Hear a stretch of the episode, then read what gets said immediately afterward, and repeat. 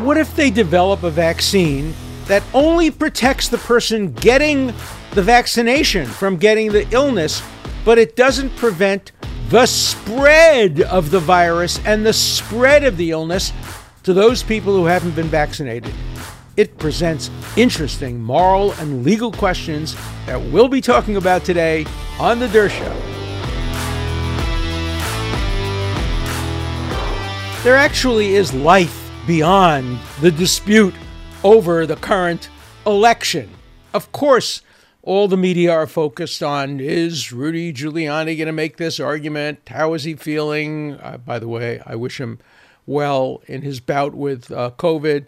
Uh, are the lawyers in uh, Georgia going to create uh, enough doubt or raise evidence? That, that's that's what we're hearing about primarily on the media. But most Americans aren't thinking as much about that as they are about um, COVID and about what's going on in the world uh, outside and around them, and how many people are sick and how many people are dying. And and so this morning, I really want to talk about the vaccines that are likely to be made available within the next uh, few weeks, possibly. Already, some are made available in England, in Russia. We're not sure we trust the Russian um, medical experimentation and whether or not the scientific basis is accurate. England, we obviously trust more, but uh, soon uh, there are going to be hard decisions to make in the United States. And this morning, I want to talk about one possible ethical question that may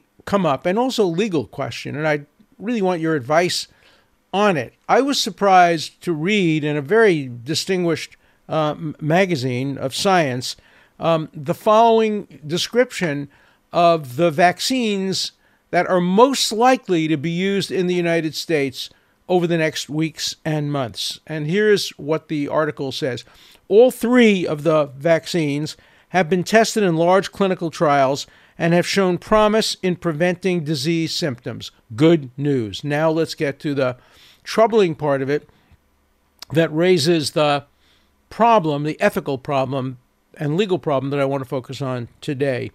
But none, none of these vaccines has demonstrated that it prevents infection altogether or reduces the spread of disease in a population. This leaves open the chance that those who are vaccinated could remain susceptible to asymptomatic infection. And this is the crucial point and could transmit that infection to others who remain vulnerable. And then they quote a distinguished professor of uh, virology. In the worst case scenario, you have people walking around feeling fine, but shedding virus everywhere. So that's the question I want to raise with you, my listeners and viewers today since I'm a law professor, I want to put it in hypothetical form and I want to state it in the extreme to begin with, and then we can break it down and think about how the extremes will really operate. Let's assume, hypothetically, that we develop a vaccine that is 100% perfect with no side effects, 100% perfect in preventing the person who gets the injection from ever getting COVID 19. In other words, it's 100% effective in protecting you if you get the vaccine from getting COVID 19 and having to go on a respirator and po- possibly dying. Sounds great. But let's also assume it provides zero protection against you transmitting the disease to other people. In other words, you'll never get sick, you'll be able to walk around, but you have the virus. The virus under the vaccine just doesn't become the illness. So you have the virus, you're walking around with the virus, you have no symptoms, you'll never get sick. You're immunized from the sickness.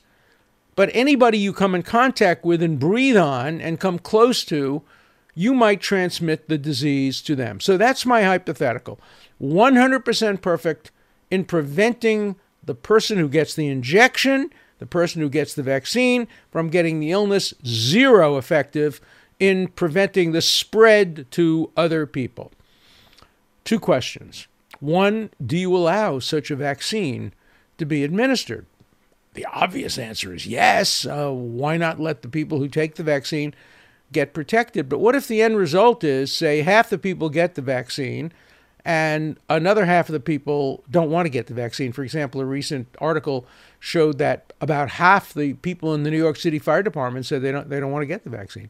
Uh, some of them have already had COVID, so maybe they have a degree of immunity, but others just they're either anti-vaxxers or they're concerned about this. So let's assume that you get a situation where half the people get the vaccine, they're all fine. They're not going to die. They're fine. They're, they can go about their business. But as the result of that, it increases the amount of spread of the disease much more widely among the 50% who didn't get it. Because the 50% who are now safe, they have less of an incentive to wear masks, to close their businesses, to socially distance. Uh, I'm hypothesizing a selfish population, a population that says, look, I, I, I can't get it anymore, so what, what do I care?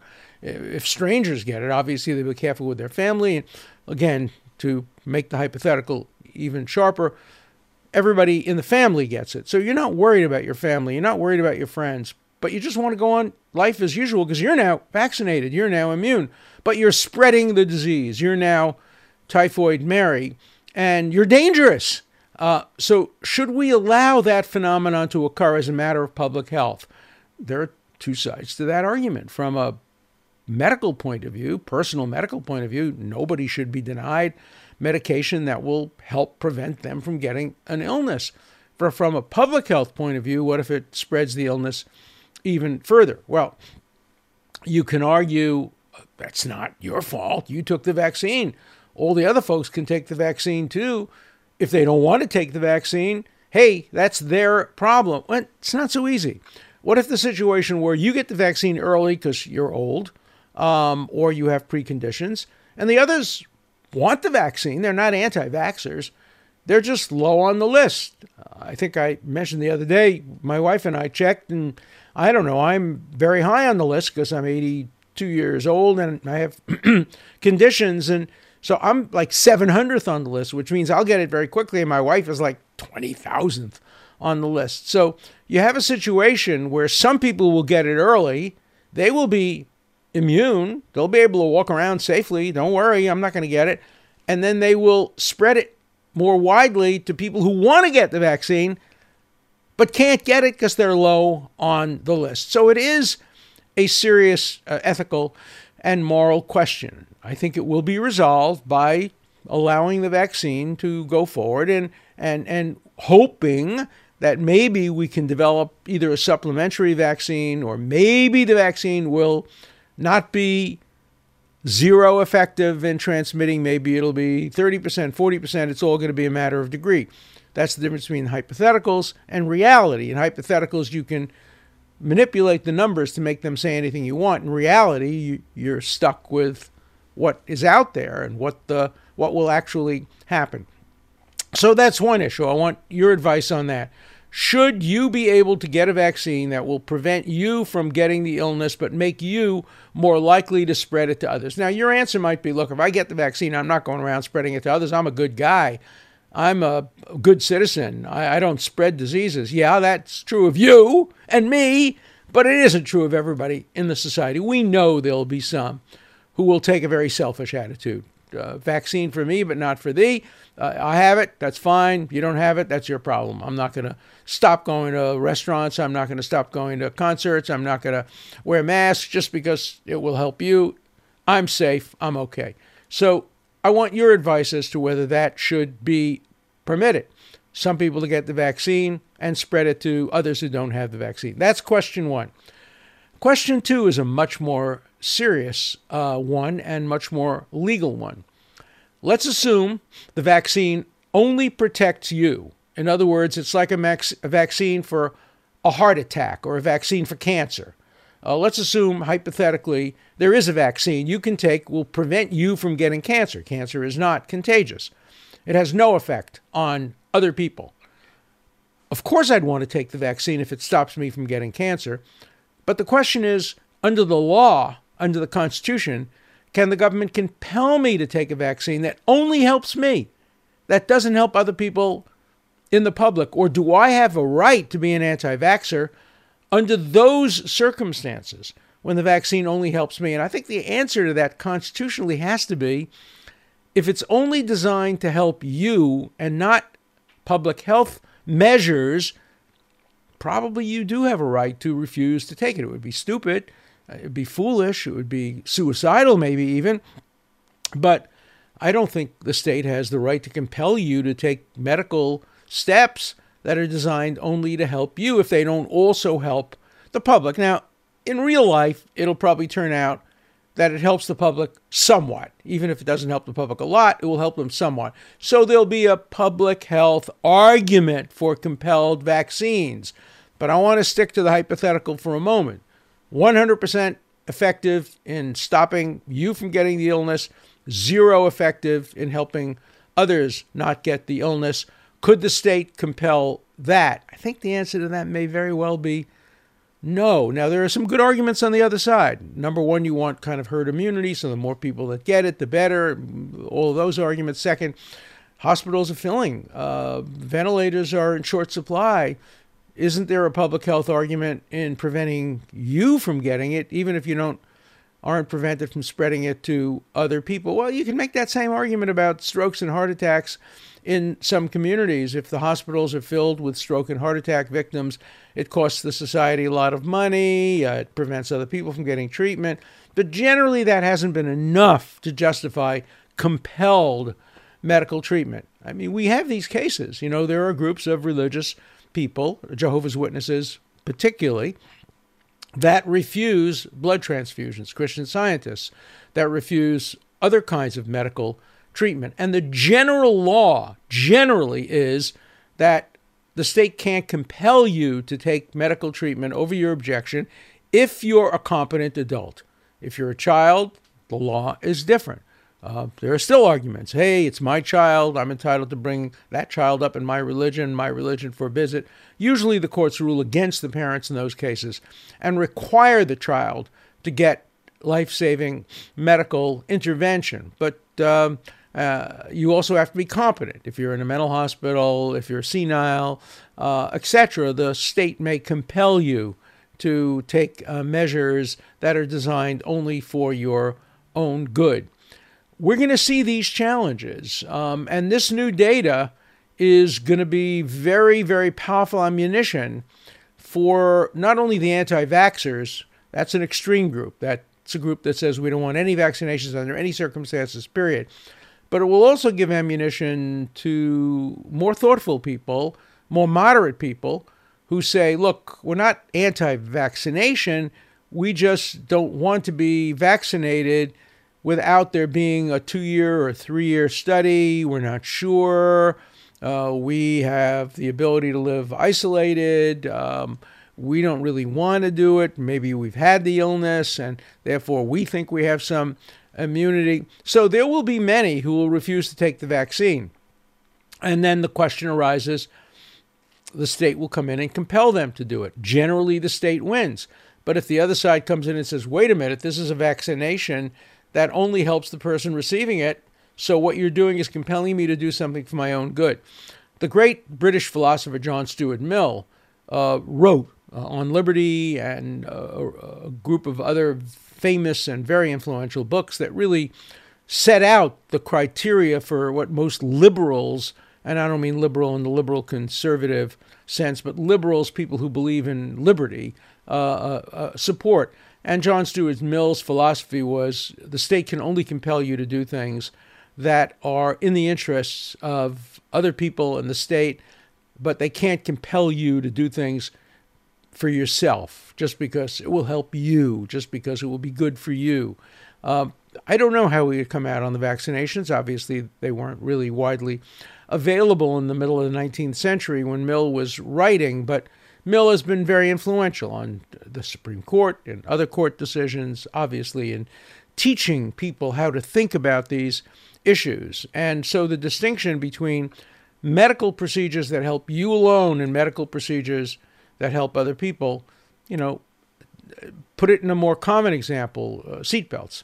Uh, we have laws today that compel you to wear seatbelts. Now, seatbelts don't protect other people, they just protect you.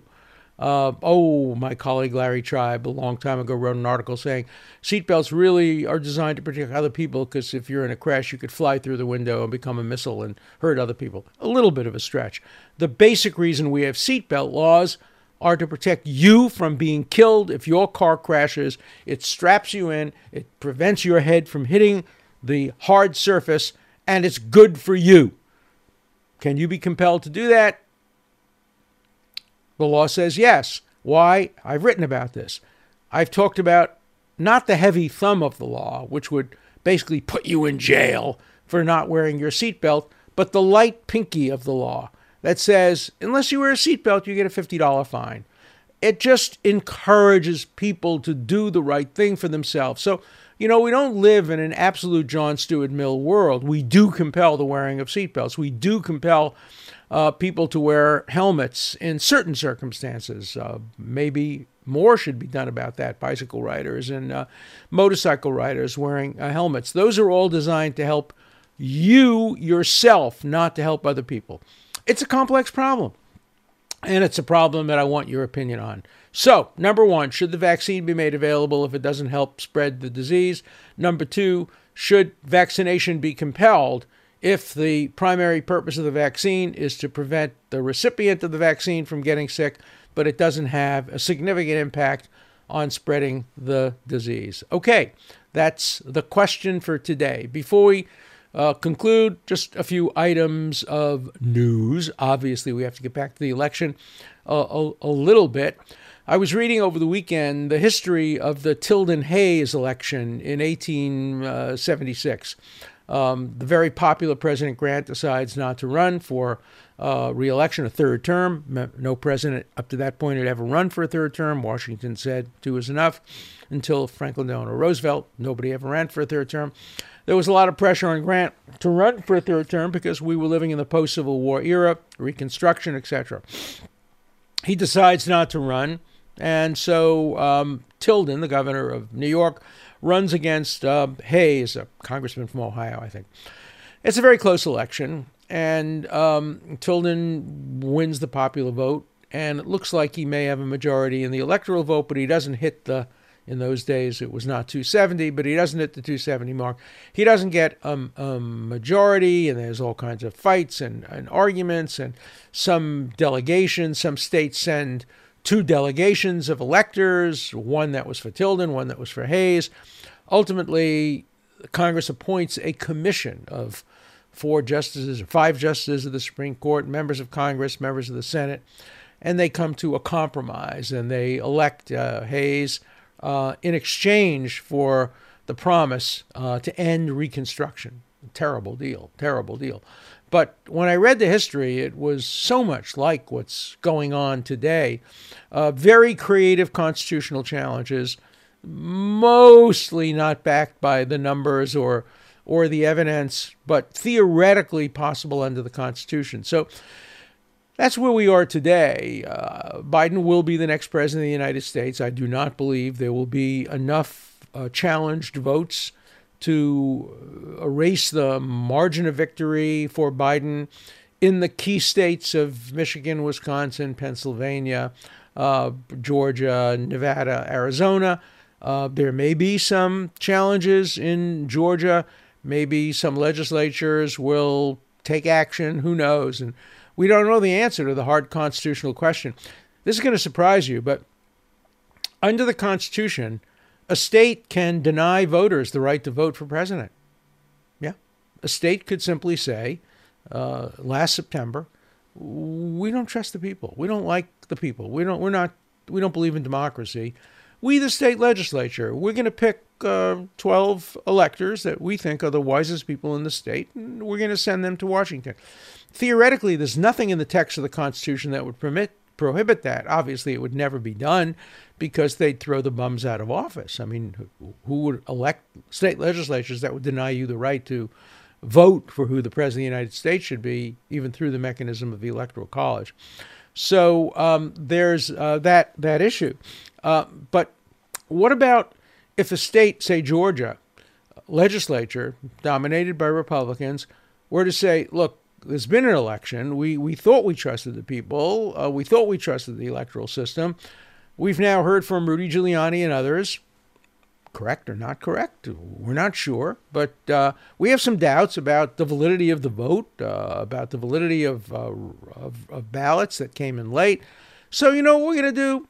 Hmm, we're going to pick the, the 12 electors and we're going to send them to the um, House of Representatives and the Senate on December 14th and let them cast the vote. Would that be constitutional? I don't think so. Whatever the rights of the state legislatures to pick electors before the people vote, I don't believe that any court would sustain their right to substitute their own electors for electors chosen by a vote of the people, even if the vote of the people was challenged and had some corruption. The problem with, among many, with the um, lawyers who are arguing for Trump is not only don't they have the numbers, they don't seem to have the numbers, uh, and there's questions about the evidence and the timing and whether the clock is ticking or whether they can get it done. Uh, so it's it's just not at all uh, clear that there is an actual route to um, changing the election. As I've said before on this show and on other media appearances that I've been in, there's a big difference between the theoretical road. There is a theory. There's always a theoretical road because the Constitution provides for all kinds of approaches uh, that are not inconsistent with the text of the Constitution. But for it to happen, you'd need the perfect storm. You'd need the numbers on your side. They don't seem to have them. You'd need an opportunity to present the evidence uh, subject to cross examination. I don't think they have the time to do that. You'd need state legislatures voting to reject the slate picked by the people and substitute their own slate. I don't think that's going to happen. And you'd need the courts, ultimately the Supreme Court, to say that's a constitutionally permissible route, even if it's done after the election. So I don't think it's going to happen. But if I were teaching at Harvard, believe me, I'd be teaching a seminar on the constitutional issues and the creative approach to some of these constitutional issues being raised in this election. And let me be very clear if the shoe were on the other foot, if the election had gone the other way and it was the Democrats who were challenging, same kind of arguments would be raised, the same kind of evidence would be presented. There's no more virtue on one side than on the other when it comes to trying to win elections. In the Tilden Hayes election, both the Democrats and the Republicans played really, really dirty and ended up making all kinds of corrupt deals. The same was true in the Jackson election against John Quincy Adams. Uh, we live in a society where politics is a blood sport, and people take arguments to their extremes. And speaking of extremes, a commercial.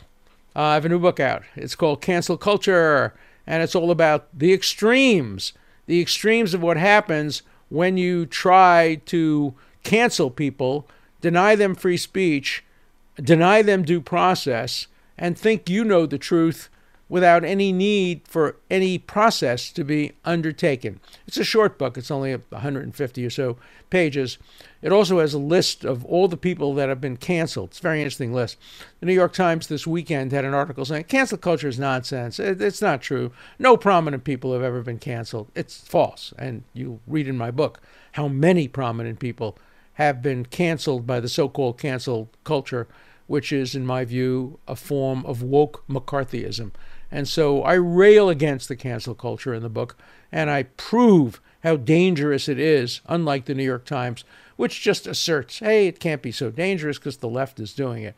Uh, that's not the way I think. It's not the way I think my listeners and viewers think. So I want to have your points of view. I want to have your points of view on the COVID uh, situation and the potential for a, a vaccination that only protects the person getting the vaccination but not others in a public health sense. I want your views on the strategies and tactics being used uh, in the last part of this election challenge. And if you have any views on cancel culture, uh, let me have those as well. Let's turn now to our listeners and viewers and your questions. By the way, I love your questions, but you have to keep them short. We've gotten a lot of terrific questions, but they're as long as the show. I mean, you can't expect me to put on the Dershow show a 10 minute question, which is really as if you're one of my guests. If you want to be one of my guests, fine. Let's arrange that, and maybe you can be a guest on the show. But when you ask a question, keep it under a minute, please. And uh, it doesn't have to be a question, it can be a comment, it can be an accusation, but keep it under a minute so we can put a lot of those questions on the air because it's my favorite part of the show. It's the wits that adds ends the Dershow. And you guys have the wits, you guys have the intelligence and the and the, the and, and the smarts. And so let's turn to your questions and your comments right now on the Dershow. Remember in the last show, I asked about the ethical issues of people who were part of the test group but got placebos, whether they should now be told they had placebos and get to the top of the list to get the vaccine. So I'm interested in your views on that and other subjects. So, what's your point? Hey, Professor Dershowitz. My name is Adam, and I'm from Toronto, Canada. In response to your question about whether people who took the pla- who took the placebo vaccine should have first priority, I don't think they should. I don't think someone who voluntarily signed up to take part in a study where they knowingly may not get the vaccine should get priority. If a participant in the study would naturally be 30,000th on the priority list, I think it would be unethical for them to get the vaccine before anyone else, even if they made it possible for others to take it. I wouldn't mind if those who got the placebo vaccine were given first priority if there was not enough people to take part in the study. But since participation in the study was voluntary and there was no promise that participants would get the vaccine prior to anyone else, I can only assume that the study was not lacking participants. Take care. That's a great point, and I think I generally tend to agree with what you've said. Look, maybe if people weren't volunteering, they could, as an inducement, promise to take them off the placebo list and put them on the top of the actual vaccine list. But as you say, they didn't have to do that. There were plenty of people who did volunteer, including a very close friend of mine, Rabbi Avi Weiss uh, in, in New York. Uh, takes a lot of courage to be part of that group. And I don't know whether he was a placebo or an actual, I don't know whether he knows. But uh, your point is well taken. The next call is from Florida. Anthony? Calling about the uh, medical dilemma that you pose concerning the group of uh, placebo volunteers for the COVID vaccine. Um, to help you off the horns of this particular dilemma, um, I would suggest that the overriding principle is that the uh, volunteers are not disadvantaged in any way relative to the rest of society. Mm-hmm. In other words, they should stay in the experiment, but as soon as the vaccine is declared as usable by the FDA, usable for society as a whole, they should immediately be given the option of having the vaccine and uh, should be given the option of having the vaccine immediately uh, in deference to their uh, good act of volunteering in this medical experiment. Mm-hmm. So I don't think the dilemma is too difficult in that respect. Just as a parting shot, I think there are more medical conundrums coming on the way uh, concerning the order of uh, distribution of the uh, vaccine. And uh, I can see a lot of queue jumping and uh, black market activities and a lot of questions uh, coming up over the horizon with respect to that. Thanks. It's a great show, and I have to be one of your biggest fans. Thank you so much. Well, thank you. That's a, great point. There will be other issues coming up ethical issues, moral issues, legal issues, and this will be a central place to discuss them. Um, I'll give you my opinion, then I want to hear uh, your opinion. Uh, as, as far as your suggestion, as soon as the vaccine proves valid, getting them out of the placebo group and into the group of getting the vaccine. The problem is the experiment was designed both for short term and long term, and it would benefit from people staying in their position, placebo or real, for as much as two years. And that may be too long, and it may be putting the people who volunteered at a real disadvantage. They would have to stay for more than a year as placebos and at risk, therefore, uh, when they could be getting the vaccine. And if they're allowed to get the vaccine, then the two year aspect of the study is made impossible. I suggested that you know all the people who had the placebo uh, be told about it at some point and be given the option of remaining in the study for two years if they want to, and if there were enough of those, that would be okay, uh, uh, or um, uh, getting the vaccine. The other possibility is to just take a whole group of people who are anti vaxxers who don't want to have the vaccination and ask them to come into the study so that they can be the control group. It wouldn't be perfect because they're not exactly a control group the way scientists create control groups. There's no perfect solution, but uh, your idea is an interesting one. Thanks. Our next call is from Mark in Michigan. Hello, Professor. It's Mark in Detroit. Great show tonight. It's Friday night. Um, on the issue of the vaccine, I found interesting. We are talking about the polio parallel and um, you know giving the actual medicine to the people who are getting placebo. You brought up the point about using the anti-vaxxers because they don't care anyways. They don't believe in it uh, and so forth. But why would the anti-vaxxers get involved and take the placebo if that advanced the overall experiment and got it done? Your logic didn't seem to be consistent. Uh, even though they don't believe in it, they're still helping the, the eventual uh, support of the vaccine coming to market. So, anyways, great show. Keep up the good work. Good Shabbos. Well, thanks. It's a good point. Of course, you don't have to give people the placebo for them to be part of an experiment. You just don't give them the vaccine and follow them and see how they compare to the people who've gotten the vaccine. So they don't have to be active cooperators or participants. Also, you're going to find some anti vaxxers, at least, that say, look, we think vaccination is wrong, but we're perfectly happy to participate in an experiment which we think will show we're right. Um, whether or not they would be adequate um, control group raises uh, a scientific uh, question. But look, these are fascinating issues. The object of this show is to convince viewers, or maybe you're already convinced, that life's complicated and nuanced. And the extremes of black and white, Democrat, Republican, Trump, anti Trump, that we live in, the world we live in today is not that, it's not a real world uh, the world of extremes. We have to go back to a time when we can have rational discussions. Again, I, am going to mention my book, uh, Cancel Culture. Uh, that's all about that. It's a call for moderation, a call for nuance, a call for uh, coming and, and, and, and thinking hard about complicated issues and possible compromise solutions. So, um, uh, these calls all reflect that kind of nuance. So I really appreciate my callers and viewers. Thank you. Our next call is from Benji.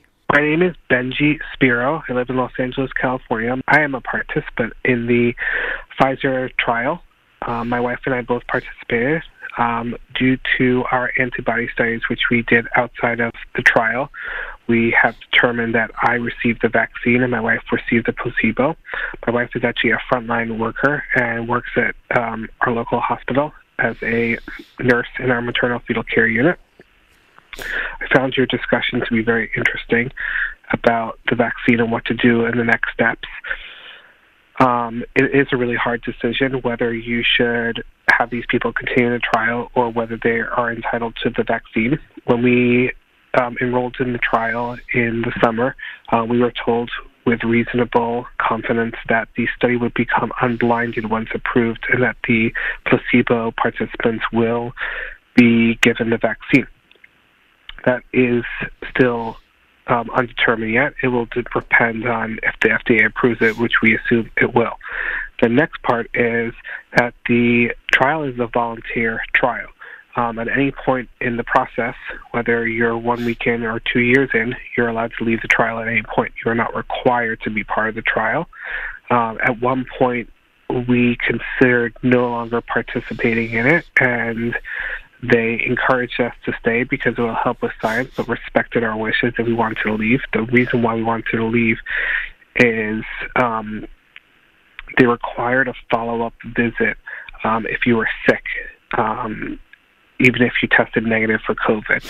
And since the facility was 45 minutes away and it's a half an hour test and 45 minutes back, it's an inconvenience for um, us, and that's why we considered leaving. And they were completely fine with us leaving if we wanted to.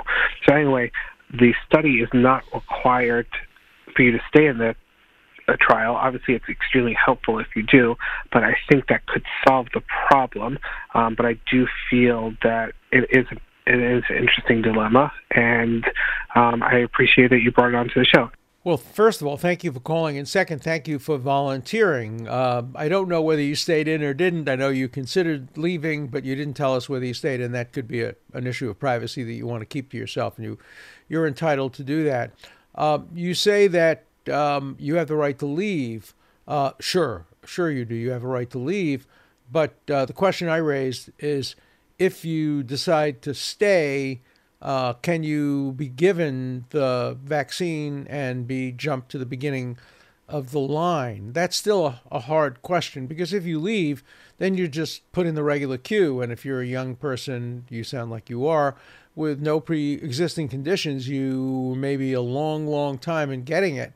And therefore, you're not getting rewarded for your participation in the study. But you've left the study, so maybe that's not something you're entitled to. Again, complicated questions, but thank you. It's always good to hear from a participant who has real life experience in being part of a study that may change the world. So thank you for being part of that very important study.